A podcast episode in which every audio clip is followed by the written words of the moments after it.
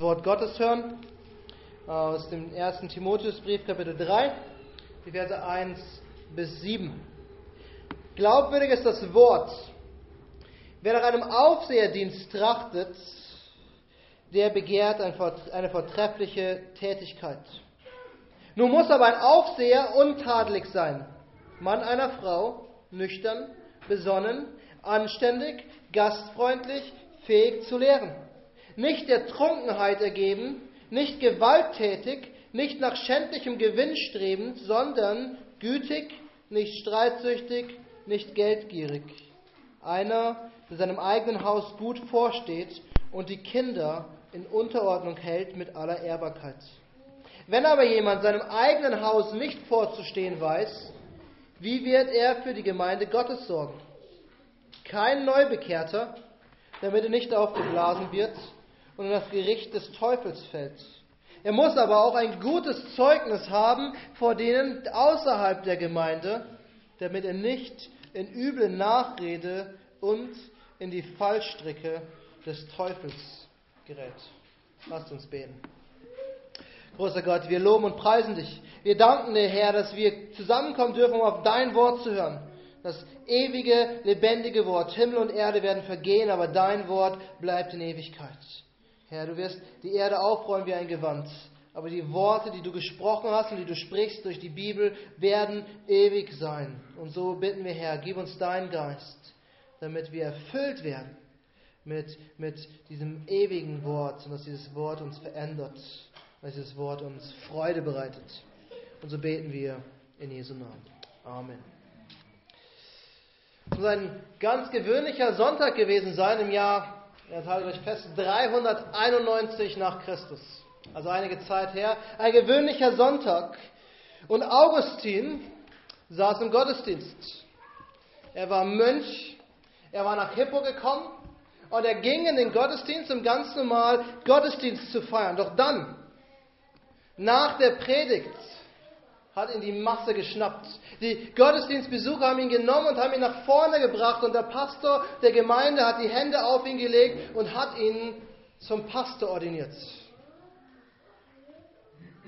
Er kam, er kam als gewöhnlicher Mann in den Gottesdienst und er verließ die Gemeinde als ihr neuer Pastor. Und manchmal, in manchen Berichten lesen wir davon, dass er dazu gezwungen wurde, Pastor der Gemeinde zu sein. Seht ihr, in den ersten Jahrhunderten war das Amt eines Ältesten, eines Pastors, nicht besonders beliebt. Es war ein Amt, was viele, viele Opfer gebracht hat. Man musste sein Leben riskieren. An manchen Orten wusste man, man kann an dem einen Sonntag zum Pastor ordiniert werden und am nächsten Tag den Löwen vorgeworfen werden. Und wenn es ganz dumm lief, hat Nero die Idee gehabt, dich zu schnappen und als Fackel zu verbrennen, je nachdem, wie es ihm gerade gepasst hat.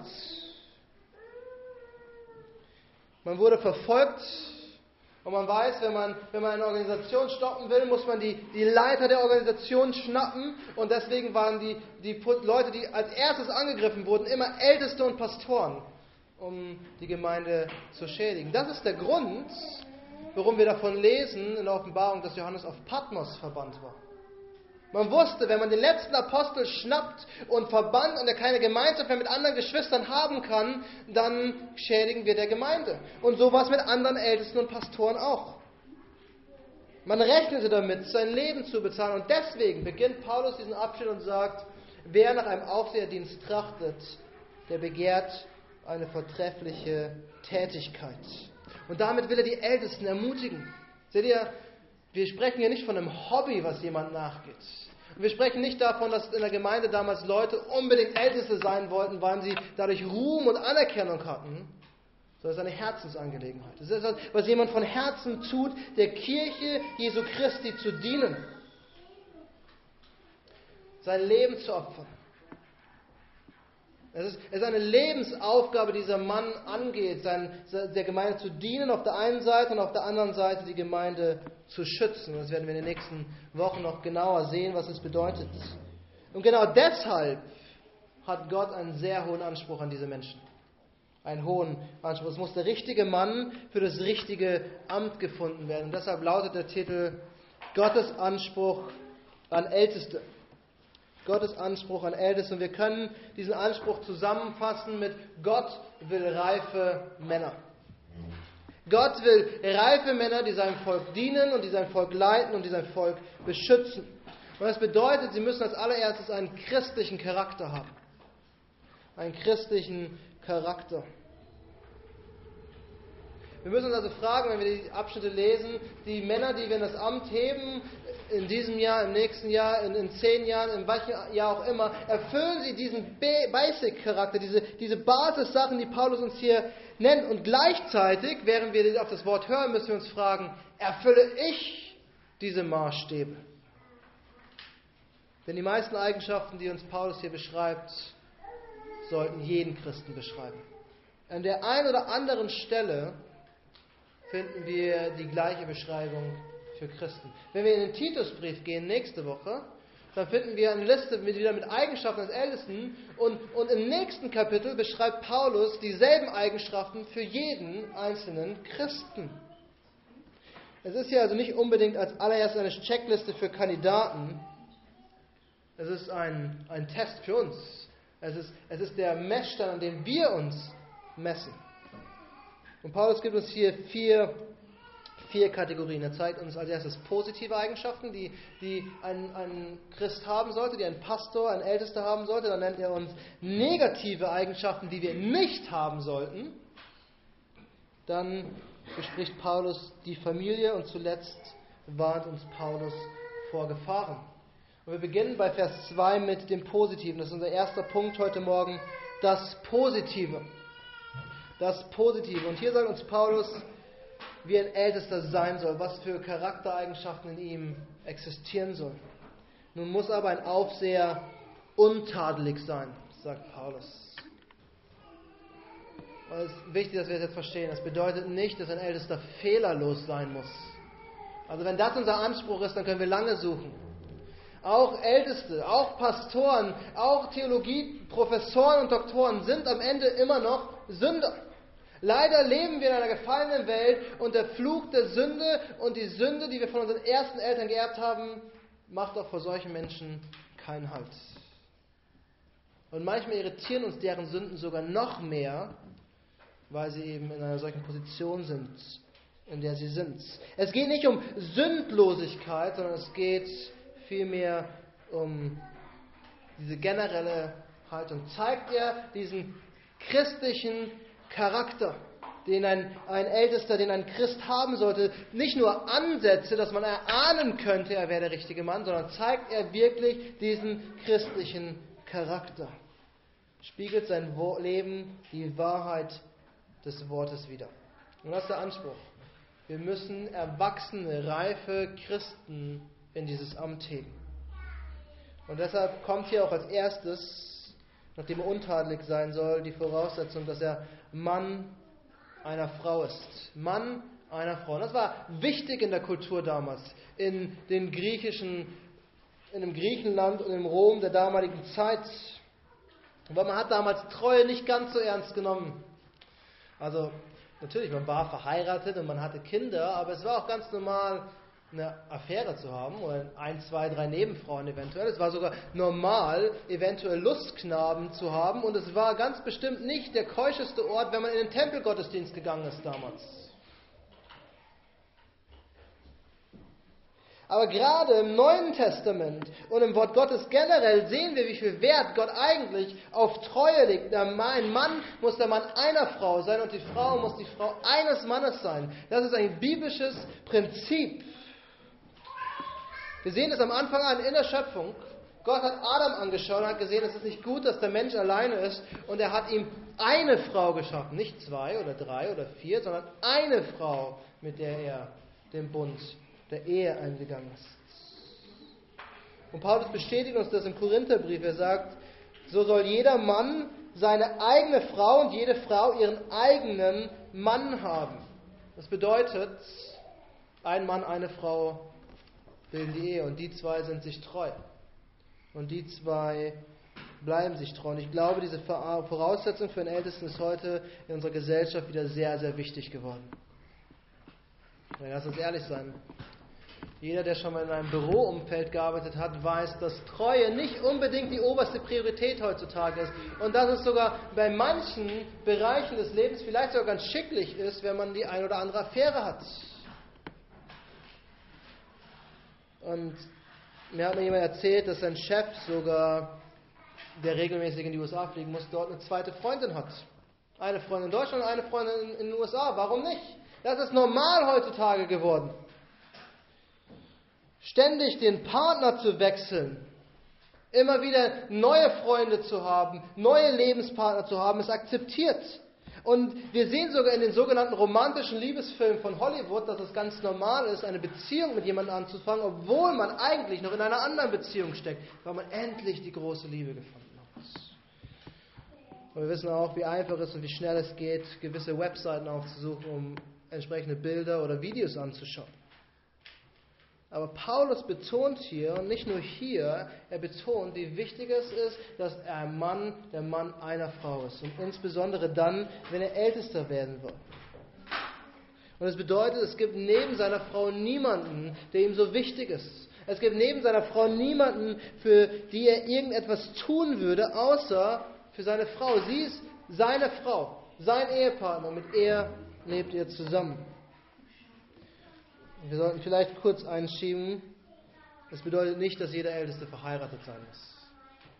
Also selbst Paulus der Apostel war nicht verheiratet. Wir wissen, die Ehe an sich ist nicht die Grundvoraussetzung zum Ältestenamt, aber wenn ein Ältester verheiratet ist, dann sollte er die Treue halten. Und ich glaube, wir können sogar sagen, bevor ein Ältester verheiratet ist, muss er ein reines, keusches und treues Leben aufweisen können. Ein Leben, wo, was Gott Ehre gibt. Älteste sollen, sagt Paulus, untadelig sein. Wir als Christen sollen untadelig sein. Und das bedeutet, nüchtern, besonnen und anständig zu sein. Nüchtern, besonnen und anständig zu sein. Ich glaube, das sind wichtige Eigenschaften. Im Galater lesen wir, dass die Frucht des Geistes Selbstbeherrschung beinhaltet. Und ich glaube, das ist das, was Paulus uns hier beschreibt. Selbstbeherrschung. Wir müssen dazu in der Lage sein, uns beherrschen zu können. Das ist der christliche Charakter. Wir müssen klar denken können. Wir dürfen weder von Alkohol noch von irgendwelchen anderen Dingen uns so beeinnehmen können, dass sie uns bestimmen und beeinflussen. Wie Paulus sagt, wir müssen besonnen sein. Das heißt nicht, dass jeder Mensch gleich ist, sondern dass jeder Mensch gleich ruhig und auf Neudeutsch gechillt ist. Aber es bedeutet dennoch, dass egal welcher Typ von Mensch wir sind, welchen Charakter wir haben, welche Eigenschaften wir mitbringen, am Ende müssen wir überlegt reden und handeln. Das ist das, was uns das Wort Gottes sagt. Wir müssen besonnene Menschen sein, die nicht einfach so drauf los irgendwas machen und dann schauen, na, ist doch falsch gewesen. Sondern wir sollen mit Bedacht handeln. Überlegt. Unser Leben, sagt das Wort Gottes, ist nicht mehr von Begierden des Fleisches bestimmt, sondern vom Geist Gottes und vom Wort Gottes. Und Paulus beschreibt hier wirklich in dieser Liste, die er schreibt, jeden einzelnen Christen. Die, ein Christ muss untadelig sein, besonnen, klar, anständig, selbstbeherrscht.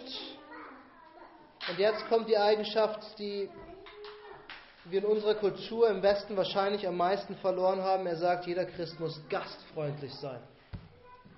Gastfreundlich. Oder der Älteste muss vor allem gastfreundlich sein. Aber ich glaube, es ist eine Eigenschaft, die zeigt das Wort Gottes so oft im gesamten Volk Gottes, dass wir sagen können, wir alle müssen eigentlich gastfreundlich sein. Unsere Tür muss offen stehen für Gäste. Vor allem für Gäste aus der Gemeinde. Wir, wir müssen bereit sein, wenn Leute kommen, sie aufzunehmen. Wir müssen bereit sein, wenn Geschwister Zeit mit uns verbringen wollen, die Zeit mit ihnen zu verbringen. Und wir sollten sogar so aktiv gastfreundlich sein, würde ich behaupten, dass wir Leute einladen sollen, uns mit ihnen treffen. Wir denken oft, Gastfreundschaft bedeutet, ich muss mein Haus super sauber haben und ich muss das perfekte Essen aufgetischt haben und, und alles muss perfekt laufen. Ich habe in London eines gelernt. Gastfreundschaft kann auch bedeuten, sich mit einem Bruder oder einer Schwester aus der Gemeinde auf einen Kaffee zu trinken und ihn einzuladen, einfach qualitativ gute Zeit mit diesen Menschen zu verbringen. Ja, es gibt vielleicht Situationen, wo es bedeutet, dass wir Menschen aufnehmen müssen. Die vielleicht sogar für mehrere Tage oder Wochen oder Monate aufnehmen müssen. Aber das ist nicht das, was die Bibel mit Gastfreundschaft bedeutet. Gastfreundschaft bedeutet vor allem Zeit mit Menschen verbringen. Gute Zeit mit Menschen verbringen. Am Ende, am Ende zeigt, zeigt uns Paulus bei den positiven Eigenschaften die einzige Qualität, die nur ein Ältester mit sich bringen muss. Und das heißt, er muss lehrfähig sein. Er muss fähig sein, das Wort Gottes zu lehren. Ich glaube, dazu gehören zwei Dinge. Zum ersten, er muss das Wort Gottes, die gesunde Lehre kennen. Und das sollten wir alle. Wir alle sind dazu aufgefordert, das Wort Gottes zu lesen, zu studieren, zu verinnerlichen und, und zu kennen. Doch nur ein Ältester, nur ein Ältester muss diese Wahrheit erklären können. Das bedeutet nicht, dass er predigen muss. Es bedeutet noch nicht mal, dass er Ge Gebetskreise oder Bekenntnisunterricht leiten muss. Aber ein Ältester muss dazu in der Lage sein, sich mit dir hinzusetzen und die Bibelstelle erklären können. Das, das Wort Gottes dir auslegen können. Die eine oder andere theologische Frage beantworten zu können. Das ist die Aufgabe. Und das ist die Aufgabe, die von niemand anderem verlangt wird im Wort Gottes, außer von Ältesten von Ältesten. Wir haben jetzt also ganze, den ganzen Katalog an positiven Eigenschaften gesehen. Wie sollte ein Ältester sein? Und dann kommt Paulus natürlich auch zu dem, wozu dem, zu dem man kommen muss. Wie sollte ein Ältester nicht sein? Und das ist der zweite Punkt heute Morgen. Wir haben das Positive gesehen und jetzt sehen wir das Negative. Das Negative. Stellt euch vor, rein hypothetisch. Stellt euch vor, ihr geht freitags mit euren Freunden weg. Und als ihr in das Restaurant kommt oder in die Bar kommt oder wohin auch immer ihr geht, seht ihr an einem Tisch einen eurer Ältesten sitzen. Und er sitzt dort mit, mit seinen Freunden und er grüßt euch und ihr grüßt ihn und ihr merkt sogar, er ist eigentlich schon, vielleicht schon das eine oder andere Glas zu viel getrunken. Und auf einmal, ein, zwei Stunden später, ihr seid immer noch mit euren Freunden da, er ist immer noch da, fängt auf einmal an lautstark mit jemandem am Tisch zu diskutieren und zu streiten und sie schreien sich gegenseitig an und dieser Konflikt gerät in ein, zu einem Handgemenge und sie fangen an, sich zu prügeln. Und genau in diesem Moment dreht sich dein Freund zu dir um und sagt, woher kennst du diesen Typen nochmal? Würdet ihr euch nicht in diesem Moment schämen, Teil der Gemeinde zu sein? Ihr euch nicht in Grund und Boden schämen, dass, dass dieser Mann derjenige ist, der sich um euch sorgen sollte, euer Hirte genannt wird? Würdet ihr euch nicht sogar schämen, wenn es ein ganz normaler Bruder in der Gemeinde wäre? Wir müssen immer daran denken, dass alles, was wir tun außerhalb von den Gottesdiensten, wirft sofort ein Licht auf die Gemeinde Jesu Christi. Das, was wir in unserem Berufsalltag tun, wie wir reden und handeln, wie wir mit Mitmenschen umgehen, das wirft ein Licht auf die Gemeinde und am Ende auf Christus selbst. Und genau das macht Paulus hier in Vers 3 deutlich. Ein Ältester sagt, er darf kein Trunkenbold sein, er darf weder gewalttätig noch streitsüchtig sein. Das heißt, wir, wir können keine Männer in das Amt heben, die anfangen, ihre Probleme mit dem Baseballschläger zu lösen und sich ständig irgendwie mit Leuten streiten.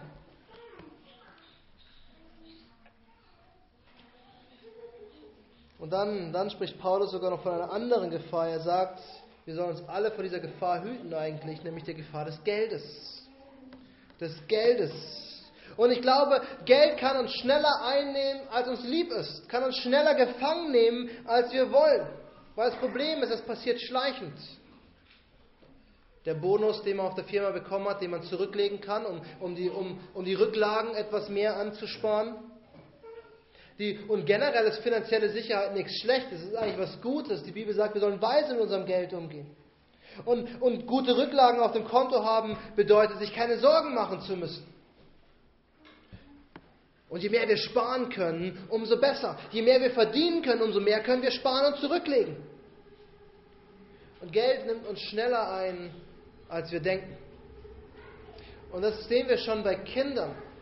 Wie sehr Kinder schon davon geprägt sind, wie dringend sie Geld brauchen, um sich gewisse Dinge leisten zu können. Und je nachdem, mit wem du zusammen bist und mit wem du zu tun hast, können dir Kinder genau sagen, was sie mit ihrem Taschengeld als nächstes kaufen werden.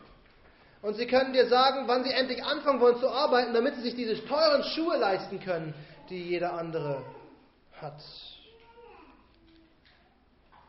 Und dann leben wir einfach in dieser Gesellschaft, in der uns erzählt wird, wir müssen Geld haben. Und bis zum gewissen Grad stimmt es. Money makes the world go round, sagt man. Und Geld ist nun mal die Währung oder das Mittel geworden, mit dem wir am meisten handeln in unserer Zeit. Und dennoch warnt uns Paulus. Er sagt, wir sollen nicht nach schändlichem Gewinn streben und wir sollen nicht geldgierig sein. Ihr, Gewinn ist nichts Schlimmes. Wenn jemand gut wirtschaftet und gut handelt, dann macht er Gewinn. Und das ist oft sogar der Segen Gottes. Wir sehen es sogar in den Erzvätern. Abraham ist nach Ägypten gezogen und ist mit viel mehr aus Ägypten zurückgekommen. Und das nicht, weil er ein so toller Mann war. Er hat eigentlich in Ägypten ziemlich groß gesündigt. Aber Gott war ihm gnädig. Und gewinnen kann ein Segen sein. Aber die Frage ist, warum wollen wir gewinnen? Mit welchen Mitteln wollen wir gewinnen? Und leider, leider sehen wir es immer wieder, auch in unserer Zeit, dass Pastoren und Älteste und bekannte Prediger in dieser Welt ihren Job tun, weil sie wissen, dass sie dadurch berühmt werden und gut bezahlt werden. Weil sie Bücher verkaufen können. Oder, oder sonstige Dinge. Seht ihr, wenn, wenn unser Herz am Geld hängt, aus welchem Grund auch immer, weil wir, weil wir Angst haben zu verarmen, weil wir, weil wir reich werden wollen, weil unser Ziel ist, diese erste Million zu erreichen, weil wir vielleicht einen gewissen Status oder Lebensstandard halten wollen. Wenn unser Herz am Geld hängt, sagt uns die Bibel, nennt sich das Geldgier. Und die Bibel sagt sogar an anderen Stellen, dass es Götzendienst ist.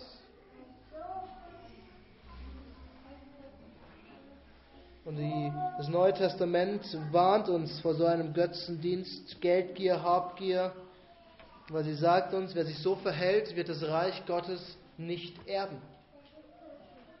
Wird das Reich Gottes nicht erben. Und ich glaube, es ist ein Teil eines reifen Christen. Später im selben Brief schreibt Paulus an Timotheus, dass Genügsamkeit zusammen mit Gottesfurcht eine gute Sache ist. Und er sagt zu Timotheus, wenn wir was zum Anziehen und was zu essen haben, dann muss uns das ausreichen. Und dafür sollen wir dankbar sein. Und ich glaube, es macht einen reifen Christen aus, egal ob er am Ende ältest ist oder nicht, wenn er mit dem, was er hat, zufrieden ist. Und ihm das ausreicht, was Gott ihm in seiner Vorsehung gegeben hat. Paulus zeigt uns in diesem Abschnitt vor allem reife, geistlich reife Christen. Was macht einen geistlich reifen Christen aus und deswegen zeigt er uns auch, wogegen wir ankämpfen müssen. Denn die Realität ist, unser Fleisch ist nicht geheiligt. Unsere Sünde kämpft immer noch in uns und will uns immer noch zum Falschen verführen. Und wir wissen aus verschiedenen anderen Stellen, zum Beispiel Römer 7, dass wir in einem ständigen Kampf sind. Und die Frage ist, sehen wir das in den Männern, die am Ende zum Ältesten machen? Sehen wir, dass sie, dass sie, dass sie nach der Heiligkeit streben, die Gott für uns vorgesehen hat? Oder sehen wir, dass sie aufgeben und am Ende doch sagen, ach komm, in der Welt bin ich erfolgreich und kann Geld machen. Und wenn, wenn die Leute mir das nicht geben, was mir zusteht, dann hole ich es mir. Und wenn es nötig ist, mit Gewalt. Wenn wir solche Männer ins Amt heben, dann wissen wir auch, wie sie am Ende über uns als Gemeinde stehen werden. Wir haben also das Positive gesehen. Wir haben das Negative gesehen, was wir eigentlich nicht sehen wollen. Und als drittes wenden wir uns wieder etwas Positivem zu, nämlich der Familie. Der Familie. An dieser Stelle habe ich eine Frage an die Kinder. Jetzt wird es vielleicht peinlich für die Eltern, je nachdem, wie ihr die Frage beantwortet. Die Frage an die Kinder lautet: Glaubt ihr, dass ihr die besten Eltern der Welt habt? Ich stelle die zweite Frage positiv. Und warum glaubt ihr, dass ihr die besten Eltern der Welt habt? Ich weiß nicht, was die Definition für die besten Eltern ist, aber ich weiß, was Paulus uns hier gibt, nämlich eine eine Definition, ein, ein, ein, Dinge, die zumindest einen guten Vater und Ehemann ausmachen. Er sagt uns, er muss seinem Haus gut vorstehen und er muss die Kinder in Unterordnung halten. Das sind zwei Dinge, die wir am besten getrennt voneinander betrachten.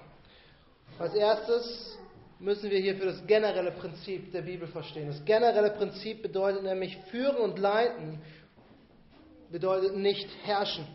Es bedeutet nicht tyrannisch über den Menschen stehen und sie zu unterdrücken. Ein guter Vater versucht, seine Kinder nicht in irgendein bestimmtes Muster zu drücken. in, irgendeinen Gehorsam zu, zu, bringen, der, der, der dem Kind nicht entspricht. Seinem Haus gut vorstehen bedeutet als erstes seine Familie lieben. Das Beste für die Familie lieben. Und Jesus macht uns das vor. In Markus 10 heißt es, unter euch aber soll es nicht so sein, sondern wer unter euch groß werden will, der sei euer Diener. Und wer von euch der Erste werden will, der sei aller Knecht. Denn auch der Sohn des Menschen, das ist Christus, ist nicht gekommen, um sich dienen zu lassen, sondern um zu dienen und sein Leben zu geben als Lösegeld für viele.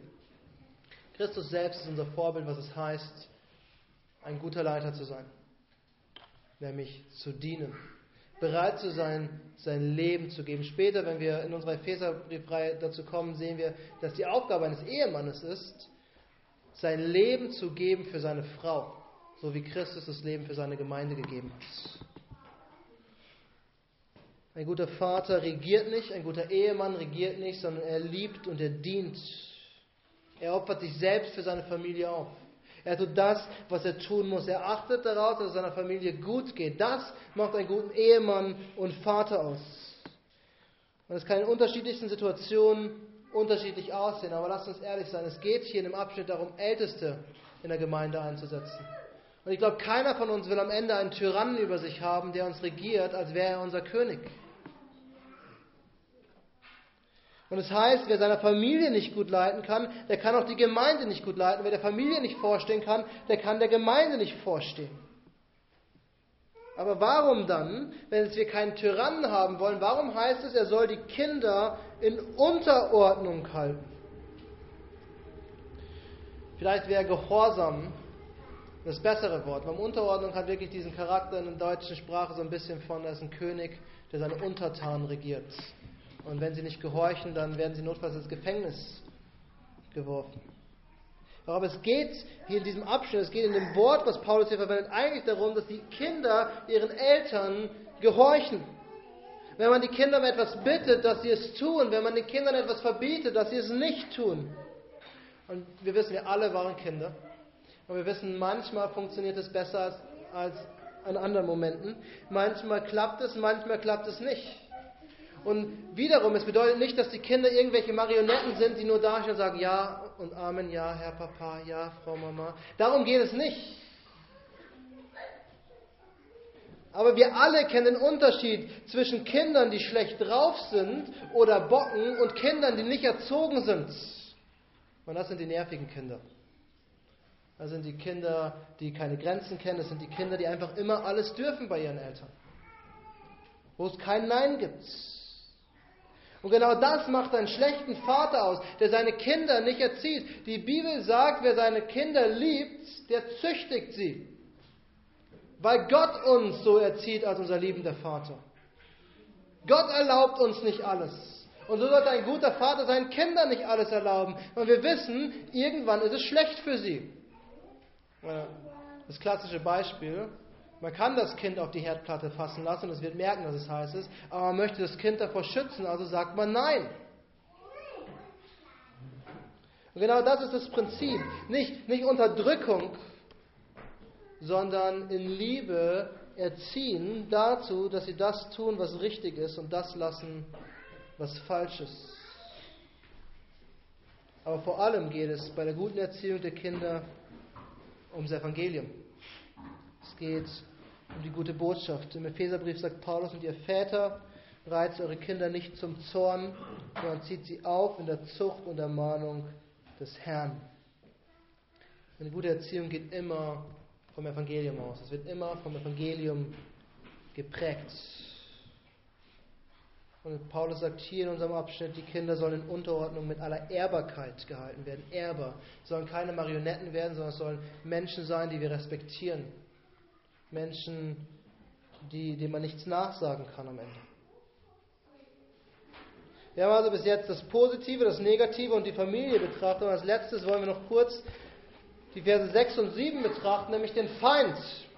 Und das sind, das sind Dinge, die wir ernst nehmen sollen. Paulus warnt uns hier zweimal in den letzten beiden Versen vor dem Teufel, dem großen Feind der Kirche, der versucht, sie zu zerstören. Und wir sehen das immer wieder in, in der Geschichte der Kirche. Gleich am Beginn in der Apostelgeschichte sehen wir, wie die Kirche in Jerusalem so sehr verfolgt wird, dass die Leute Angst haben und fliehen. Dass die Christen in andere Städte ziehen. Und wir sehen sogar, wir haben es sogar heute gesehen in der Textlesung, wie in Ephesus Leute versucht haben, irgendwie zu, zu tun, als wären sie Teil der Kirche, um die Kirche auszunutzen. Und wir sehen noch an anderen Stellen in der Apostelgeschichte, dass sie versucht haben, von Ende heraus die Kirche zu zerstören. Paulus warnt die Ältesten in Ephesus, denn das weiß ich, dass nach meinem Abschied räuberische Wölfe zu euch hineinkommen werden, die die Herde nicht schonen und aus eurer eigenen Mitte werden Männer auferstehen, die verkehrte Dinge reden, um die Jünger abzuziehen in ihre Gefolgschaft. Und deshalb, deshalb ist es so wichtig, dass wir die richtigen Männer zu den Ältesten machen. Denn der Teufel wird eine Sache nutzen und das sind unreife Christen. Und wenn er solche Männer in die Ältestenschaft bekommt, dann nutzt er seine Chance. Und deswegen warnt Paulus als erstes, ein Ältester soll kein Neubekehrter sein, damit er nicht aufgeblasen wird und in das Gericht des Teufels fällt. Das ist keine Diskriminierung gegenüber Leuten, die frisch zum Glauben gekommen sind. Es bedeutet auch nicht, dass dieser Mann eventuell nicht in zehn oder in vielleicht sogar schon fünf oder drei Jahren ältester ist, sondern es bedeutet, äh, oder es ist ein ganz einfaches Prinzip, wenn du vor kurzem zum Glauben gekommen bist, gibt es eine Aufgabe, die du ernst nehmen solltest, nämlich lernen, das Wort Gottes lernen, die Wahrheit lernen, die Lehren der Kirche lernen, um in Gnade und im Glauben zu wachsen. Aber dann warnt uns Paulus, was die eigentliche Gefahr sein könnte. Er könnte stolz werden, aufgeblasen. Seht ihr, wenn er auf der Baustelle den Lehrling über alle anderen Bauarbeiter setzt, dann ist es aus verschiedenen Gründen keine gute Idee, aber ein Problem wird sein, dass er denkt, er wüsste alles. Und er denkt, er ist jetzt der Chef und er hat das Sagen und die Sachen sollten so gemacht werden, wie er denkt, dass sie gemacht werden sollen. Aber das endet meistens schlecht, unerfahrene Menschen über andere Menschen zu setzen. Und so auch im Geistlichen. Das, der Abschnitt zeigt uns immer wieder, wie wichtig es ist, reife Christen in diesem Amt zu haben. Und dann war uns Paulus von der zweiten Gefahr. Er sagt, er muss aber auch ein gutes Zeugnis haben von denen außerhalb der Gemeinde, damit er nicht in übel Nachrede und in die Fallstricke des Teufels gerät. Seht, es ist eine Sache, wie sich ein Mensch am Sonntag verhält. Und eine andere Sache, wie er sich in seinem Alltag verhält. Und was Paulus hier nicht sagt, ist, dass dieser Mensch super beliebt sein muss bei allen Menschen um ihn herum. Sondern es geht darum, dass er die Wahrheit in der Bibel in seinem Leben umsetzt, dass ihm niemand etwas Falsches und Schlechtes nachsagen kann. Seht ihr, nur weil alle Arbeitskollegen die Steuern hinterziehen, sollte der Christ nicht mitmachen, nur um dazuzugehören und beliebt zu sein. Oder wenn du mit den Arbeitskollegen von ihm redest und der sagt, boah, das ist so ein lustiger Typ, ich meine, ich weiß nicht, ob er arbeitet, ich weiß gar nicht, ob er pünktlich kommt, ich weiß gar nicht, was er überhaupt machen muss in der Firma, aber er unterhält uns immer alle, dann ist er beliebt. Aber es ist kein Zeug, gutes Zeugnis. Es ist kein guter Ruf unter den Nichtchristen. Seht ihr, ich kann es noch einmal sagen, was wir in unserem Leben tun, wirft ein Licht auf die Gemeinde. Und wenn wir nicht darauf achten, und das ist jetzt unabhängig von Ältesten, wenn wir nicht in unserem Leben darauf achten, dass das, was wir in unserem Alltag tun, die Wahrheit in der Bibel widerspiegelt, dann besteht die Gefahr, dass wir am Ende in die Fallstricke des Teufels geraten. Wenn wir nicht integere Menschen sind, die einen Maßstab haben, an dem sie sich selbst halten, wird der Teufel uns in andere Richtung ziehen und uns am Ende zum Fall bringen. Und dann kann es ein schmerzhafter Prozess sein, wieder zurückzukommen. Liebe Geschwister, wir, dieser Abschnitt ist für uns eine Herausforderung. Er ist für mich eine Herausforderung, weil ich habe mich damit definitiv auf den Präsentierteller gestellt, wie ich heute früh schon gesagt habe. Das sind die Eigenschaften, die ich haben sollte und nicht haben sollte. Das ist die Art und Weise, wie ich meine Familie führen und nicht führen sollte. Und das ist, das ist die Art und Weise, wie mich meine Mitmenschen in meiner Nachbarschaft oder in Berlin sehen sollten und, und wie sie über mich reden sollten. Aber es ist auch eine Herausforderung für uns, weil das sind zu 90 Prozent die Dinge, die jeder Christ in den Tag legen sollte. Und um das Prinzip Jesu zu zitieren, bevor ich den Splitter aus dem Auge meines Nächsten ziehe, soll ich den Balken aus meinem Auge, eigenen Auge ziehen. Bevor wir anfangen, über irgendjemanden zu urteilen, sollten wir uns heute Nachmittag in den nächsten Wochen die Zeit nehmen, darüber nachzudenken, ob das mein Charakter ist. Bin ich dieser Mensch, der hier beschrieben wird? Und wenn nicht, soll ich Buße tun und sollte Gott bitten, dass er mir hilft, dieser Mensch zu werden, der hier beschrieben ist. Lasst uns beten.